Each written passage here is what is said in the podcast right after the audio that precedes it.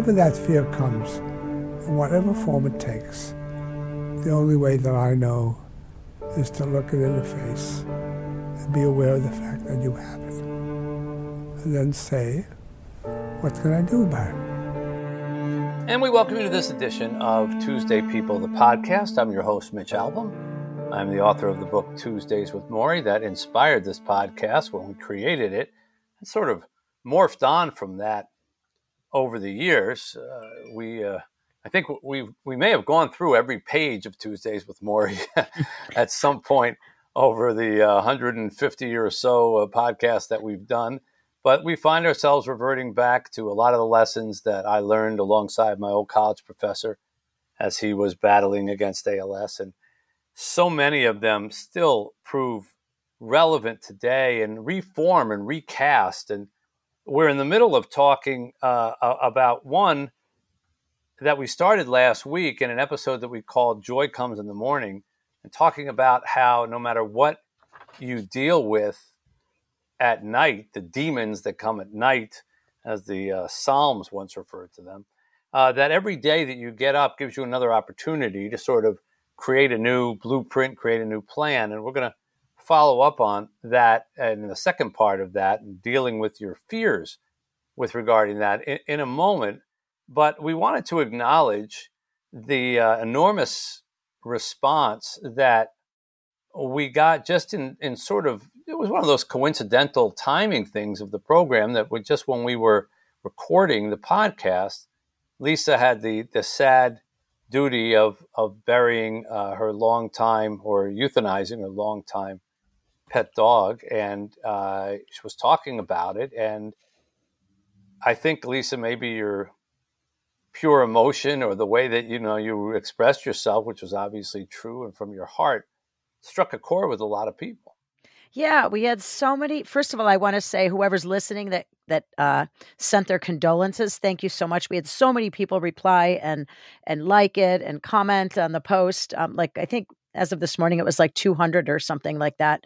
Um, responses to it and other people shared their losses too some of which happened this past week hmm. as well so it was really sort of um, touching you know to see people's stories and and read their their you know their thoughts and about people who posted about their own animal loss that they've had in the past and how it's a really deep grief you know it's a very uh, a very special kind of grief and uh, and just coincidentally also yesterday in the new york times there was an article about the guilt associated with euthanizing your animals hmm. um, which maybe we could do that topic at some point because it was a really interesting article and it came at the perfect time because I don't care who you are, you either feel like you did it too soon or too late, and some you didn't do something in your final days you should have done, or there's always guilt, you know? Yeah. The, the story also mentioned that uh, Barcelona in Spain is going to invest in establishing the country's first public pet cemetery. And when I first read that, I thought, oh, this is interesting that a country, people are finding that they grieve their pets so much that uh, they want to have a cemetery. But no, the the piece of the of the the point of the piece was critical of Barcelona. Like, how did it take them this long? They're so oh, right. Populated, and uh, fifty uh, percent of the families there own a pet. Why on earth did it not have a public pet cemetery? Now, I have to admit, I, I, I'm not as up on pet cemeteries as I am now that I read this piece. Uh, apparently, they have been all over Europe and America since the late 19th century. In fact, the first one in England appeared in Hyde Park in 1881. Wow. 81, you know, it's nearly 150 years ago. Yeah. And New York has Hartsdale Pet Cemetery in 1896. Paris had one in 1899. So there's three before the turn of the 20th century. Yeah, that's amazing that it is the first one. You know, my parents who are in they're they're buried in Utica, Michigan. They even have a pet cemetery section of the cemetery where my yeah. parents where my parents are. You know, it's it's not just for I mean it's you know, it's part of the bigger cemetery. Right, right, right. Well, you know, some people might be critical of that and saying, you know, what are you putting human beings on the same level as animals and burying them in the ground? And a lot of people, um, I think, when it comes to burying pets, first of all, it's more common to euthanize them, as you pointed out, and and so doctors and veterinarians have their procedures. Sometimes people who have property, they bury their pets in the, the backyard or things like Yeah. that. We That's just sort of cremate. been the tradition or cremate them. Yeah, we've we have all their ashes here. But I think the idea of a cemetery for pets is the same as the idea as a cemetery for human beings, which is a place to go and commemorate and remember and mourn. I mean, a cemetery really doesn't serve a function after the burial, Mhm. uh, right? You know, you- you're not going and actively doing anything at a cemetery after the burial is done. The remains are there, but you go and visit, and you sit, and you can sit by a tombstone, and you can remember. and And if if a pet was a huge part of your life and a huge companion to you, and you miss that, and you want to remember that, how is it any different doing that for an animal than it is doing it, you know, for a human? Uh, you know, Yeah. I- it's just it's all part of the same it's all part of the same human experience and all part of the same um, grief that Yeah. we share when we lose companions. Yes, an emotional connection to other beings, whether they be human or not Mhm. human. Right. So, you know, everybody always says they're like your kids, you know? I mean, when you when you come down to it, you have to care for them. But They're like kids that never grow up. You know, yeah, they're they're, like kids in the early stage. they're always like 1 or 2 years old and you have to do everything for them. So, Yeah. Well, how are you doing with it now that a week has passed? I'm okay. I'm all right. You know, I get some sad moments. We got her back from the cremation place and uh chewy.com sent some flowers. Wasn't that nice? that right? Yeah, I posted something online about her and I thanked them for her birthday card that they sent like right before she died when she turned 18. And uh and then I thought I just mentioned something like thank you for sending the card before she passed away. And then they sent me flowers the next day. Wow. Isn't that sweet? They do that for people. Chewy.com, Yeah, chewy.com, the pet store. Pet store. How Yeah. about? How about them apples? How about them? How about them kibbles? How about them kibbles? Anyhow, so thank thank everybody for uh, for that nice response, and it is a you know a, a very universal experience, and I think because everybody's child is so unique, or everybody's relative is so unique, or husband or wife is so unique, you know, we feel sometimes when we lose uh, a loved one, a human loved one, that no one can quite understand our grief because no one quite knew that person yeah. the way yeah. that that we knew them. But when it comes to animals, you know, you tell somebody you had a golden retriever. So my beloved pet story was a golden retriever named Elvis, who uh, because he was nothing but a hound dog for uh, um, many years was my companion through my single bachelor years and years when I lived with two other guys in a house and through to my married years, you know, and he was with us after Janine and I got married. And, you know, whenever you would tell anybody, I have a golden retriever, oh, I have a golden retriever. And then there was this instant, you know, like you, that doesn't happen when you say, I have a wife who's a right. brunette, you know, and, oh, I have a wife who was a brunette. Yeah. right. You know, I don't you, don't you find that there's, I mean, that's it. You can't, Yeah. can't go from there.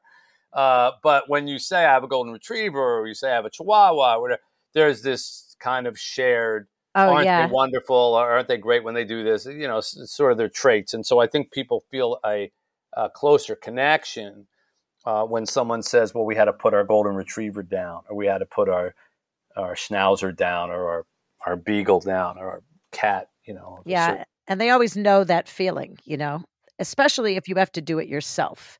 Like if you are the one in charge of making that decision, it's a really hard decision to make. And I understand why everywhere it's not um you know, it's it's not a universal thing to do to humans because unless it's in writing from the other human, you know what I mean? You you don't uh, it's I can't even imagine if some human was like knocked out and you had to decide if you were going to euthanize them. I, I I couldn't even do it. I can barely do it for the animals. So Right. Yeah. It's a well. It's a very very big question and a very very big issue for another day.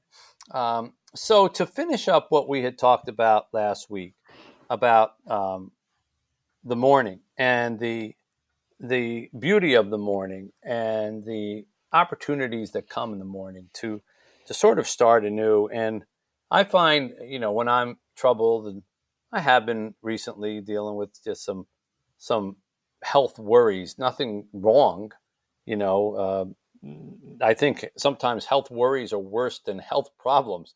You know, that is true. You imagine that you've got some kind of problems, and then you find, you know, you, you're worrying about them until you find out no, you don't. And uh, you know, I, and and I find that in the morning, you know, a lot of times by the end of the day, I've done a lot of worrying. I've done a lot of a lot of unnecessary thinking, unnecessary projecting and I sometimes feel like, oh God, this day I just I sort of I really ruined this day with a lot of worrying. I you know, it's kind of you know the day. If you think of the day as a sculpture and you're putting things on it during the course of the day, and you're adding, you know, you're glomming on this and glopping on that, and I feel like sometimes at the end of the day, oh look at this monstrosity I created here, all this unnecessary glob. This and I just want to go to bed, you know and and go get away from it. But when you get up in the morning, you have a new chunk of clay and it's unmolded. And yes. you even though you're only 12 hours or 10 hours or 7 hours from where you were when you last left your thought process about your your life, when you get up in the morning and you get this new chunk of clay, you say, "Okay, today I'm going to do this. Today I'm going to make this day great. Yeah, and, better than yesterday, right? Yeah, better than yesterday. And if you start to think about if you start the day with gratitude, and that's that's what I try to do. I try to begin my day before I write, which is the first thing that I do. Well, no.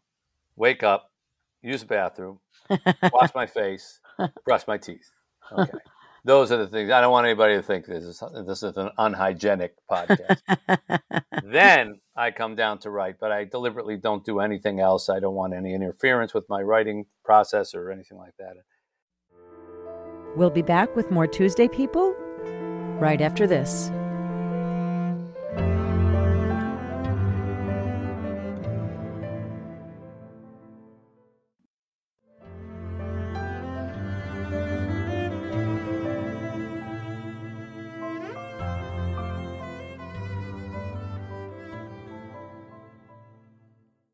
I sort of said to myself, well, this was years ago. Your writing is a gift.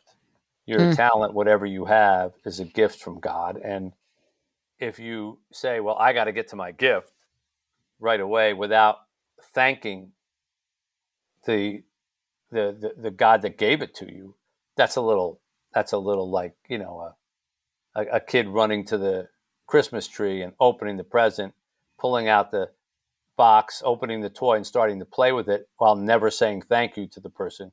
If you don't thank the person or the the being that gave you the talent and just start using it, there's part of me that thinks like there's going to be a little lightning bolt over my shoulder saying, you know, remember me? Yeah. So, the minute uh, you get writer's block, you're, he's yeah, like, that's what happens. Yeah, they wipe your head clean of thought. right. So uh, for that and many other reasons, I start my day first with gratitude, my prayers, and things like that. And I also find that it's a good, you know, if you do a little breathing exercise or meditating, whatever it is that you choose to sort of set your tone for the day instead of just falling out of bed and being late for work. And, you know, because really, if you, you, you fall out of bed and you're racing to get off to work or, you know, uh, racing for coffee, racing to the car, racing, you really don't give yourself a chance to set the day. Mm, mm-hmm. You fall into the day. It's a little bit like, it's a little bit like uh, stepping backwards into a swimming pool versus getting a chance to line yourself up and dive into it correctly. Yes. You know, which would you rather do? You both at times you end up in the water, but wouldn't you rather end up in the water the way you intended? Yes. And uh, you know, go in head first, arms first, and not fall, you know, belly flop, or just fa- fall in unknowingly, which backwards. is how that's how most of my mornings take place. I'm gonna I'm gonna start doing your mornings. Yeah. Well, you got to get up a little earlier, but yeah, I know. Uh, I wake uh, up right before it's time to start working. yeah, that's that's always dangerous. But if you can and you can get that chance to just sort of sit quietly and set the day. Remember that phrase to set the day. Set it up. Say, okay, this is going to be a great day. Here's why. Here's what I'm going to do. You know, um, and uh, here's how I'm going to approach it. And uh, I'm going to set a goal just for today itself, not for the week, not for the but today itself. I'm going to get through by doing this, this, and this, and I'm going to be this way. And I'm going to. I also try to think of like who can I talk to today that I don't have to, that isn't an obligation, that isn't a makeup or on my list of to dos, but that would be pleasant for me as well as for them. Oh, I love old, that. An, an old friend, you know, I have such a list of people that I haven't, you know, when you reach a certain age, there's so many people that you haven't stayed in touch with. And I really feel like I could go about two months straight calling somebody every day who I have been meaning to call but just haven't had a chance to. Yeah. And uh, and then after two months, start all over again, do another sixty or seventy of them in a row. And so I try to set that up as a goal because before the day's over, I'm going to speak to this person. And these are all like positive things. And as I said, Morrie, I mentioned this last time. You know, Morrie once he had ALS, he said that you know he, he knew that he had to deal with agony and anger and sadness and the weight of the disease, but he didn't want it to take up the whole day. And so he would set the day by allowing himself to sort of howl at the moon for, or the sun, I guess, if it was during the day, uh, for 45 minutes when he first woke up. It's about 45 minutes, but he would watch the clock and he put a timer on it and he would scream and yell and cry and think of all the things that were bad and wrong and how it was unfair that he had this, et cetera, et cetera. And um, think about all, uh, all the reasons that it was unfair that he had this. And then at 45 minutes, he would say, That's it. Okay, no more for today. I'll return to this tomorrow. I'll return to my mourning or my sorrows or whatever, but I'll return to it tomorrow. Now, for the rest of the day, here's what I want to do. And so, even if you feel like, well, Mitch, I can't wake up and set the day positively because there's just I've got so many negative things that I'm dealing with and they're still there the next day. Just because I got up doesn't mean they're going okay. But put them, try to put them in a box. Try to put them in a uh, a limited time worrying zone. Okay, Ah, if I'm going to uh-huh. worry about that, let me worry about it now. Let me get it out of my system. And then once you've worried about it, and you've kind of run through, all right, this could be bad, this could be bad. What if this? Oh, I feel so bad about it. Okay, then stop and then say, okay, this is this getting me anywhere? No, it's not getting me anywhere. Um, is it changing anything? No, it's not changing anything. Okay, so I have the rest of the day. I can either repeat this process and just do the same hour every hour for the next 15 hours until I go to sleep, or I can say, I already did this, which is what Morrie kind of said. I said, uh, he said, you know, I'm not going to pretend I'm not sad that I have ALS, but I already spent the part of the day on that. Why do I want to keep doing it over and over again? Now let me get on to the new parts of the day, the new people I want to talk to, the things I want to do. And if you can kind of set your day that way and and try to inject the gratitude to it, um, you may find that it feels way more open than you thought it did. Here is Morrie talking about fear that he faced on a daily basis. however that fear comes, in whatever form it takes, the only way that I know is to look it in the face and be aware of the fact that you have it. And then say, what can I do about it? Do I want to continue to tremble and submit? Or do I want to try to handle it? And sure, I've had plenty of fears. As I said before, it's a automatic reaction. I'm going to fall. A person is hurting me. Uh, you know, I might not be able to get the treatment I need or want, not for this disease or something else, or whatever it is. I look at it. Okay, I'm afraid. Now what? So I just wait to see if it will go away without doing very much. Just the passage of time, or the situation changes, or I try to detach myself. Say, okay, I'm afraid, but it's not me. I'm going to sort of attribute that to I got somebody else. That's my major mode of distancing and maintaining myself in this state. So you see, as he tries to detach himself from that fear, detach himself from the fear of the day, and you try to do the same thing too, and you'll find that, you know, if if you can start to make that an exercise, so it's something that you look forward to, almost like calisthenics, you know, every day. And you say, okay, I'm going to do my exercise about worrying and putting it aside. I'm going to do my exercise about gratitude. I'm going to do my exercise about setting the day. Uh, and you get up with that in mind, I think you'll find that your day starts to fall into a more organized emotional pattern. Uh huh. An organized emotional pattern. So you're not just at the whim of what mood you're in. You're not at the whim of whatever happens first thing in the day or whoever says something to you first thing in the office. You've already kind of set up your agenda. You've already set up your priorities. And then the morning can be, a, you know, a pretty amazing thing, especially if you live in a place where you can go outside and be a part of nature. If you can do that before your day gets going, you know, before the complexities of the day or the worries of the day start to take hold. I don't know if you ever get a chance to do that, Lisa. You go for a walk around the house in the morning or you take your coffee out on a balcony or or in your backyard or something like that and just sit there and say you know all right i'm just going to enjoy like existing I, I find now this is this works for me but you know obviously i'm in a different situation than some people but i thank god every day before, before i say anything else that my body is working mm-hmm. and that i have a house with a roof over my head yeah. and that nobody is shooting at me and I'm not worried about, you know, dangers or things like that. And you say, well, why do you do that? I said, because I'm in Haiti every month for at least a week. And that is not the case for so many people there. They yeah. cannot wake up with all their body parts working. Many people are, you know, have had things happen to them and there's no healing or they couldn't get to doctors. They they do not always have a roof over their heads. They do not always have water to drink or food. And they don't know who's going to come after them that day. They legitimately wake with worry.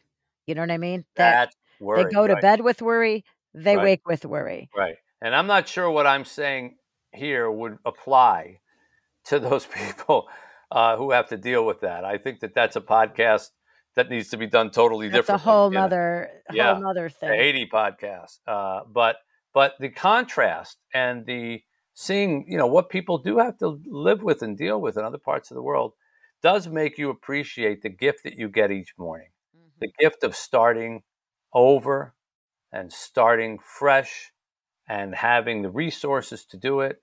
And if you don't have to worry about your safety, and if you don't have to worry about you know, economic ruin, if you don't have to worry about where am I going to get my food today, and where am I going to get my water today, and how will I keep my kids alive today, you are already better off than a good chunk of the world's population, yeah.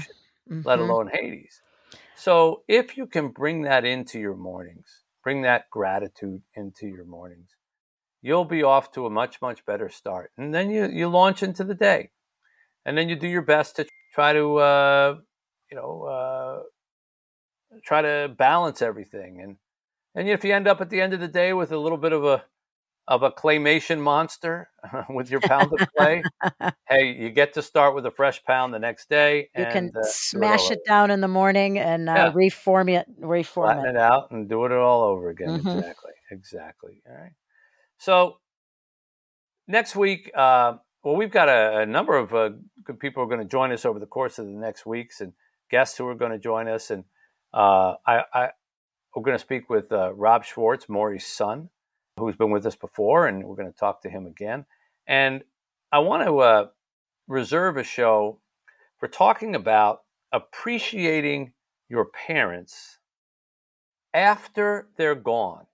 Ah not while they're here, because uh, uh, appreciating them after they're gone and the uniqueness of doing that. Many people feel that all you can do after your parents are gone are mourn them. and feel bad that they're not there and tell funny stories about them or loving stories about them and look at pictures. But no, there is an active exercise, an active engagement that you can do and have with your parents after they're gone. Yes. And I, at least, you know, in my age group now, so many of the people that I know, us included, uh, you know, our parents are gone. And we sort of feel like, you know, we're the we're the next next ones to go and we're the the lead generation now and we're and and that's all true, but there's also a way to sort of still be a child even after your parents are gone. And oh, totally. Spend Absolutely. an episode episode talking about that in the upcoming future. So we hope you are around for all those. We thank you for joining us today. We do this every Tuesday. Uh, check us out at wetuesdaypeople.com on the web. You can find out about previous shows, previous topics, more. And thank you for your notes and letters and texts and yes. communications. We always appreciate those. Keep those coming. Uh, and maybe we'll read some of them on the air, do a show where we just kind of go through everybody's responses. I would love that. That would be fun. Until then, uh, we get a chance to talk to you again on behalf of Lisa Goetz, our producer for this program. I'm Mitch Albom saying, see you next Tuesday. Thank you for listening to Tuesday People. To be part of our conversation, join the Tuesday People community at wetuesdaypeople.com. Subscribe to our podcast so you don't miss an episode and share it with your friends. We look forward to having you with us every Tuesday because, after all, we're Tuesday people.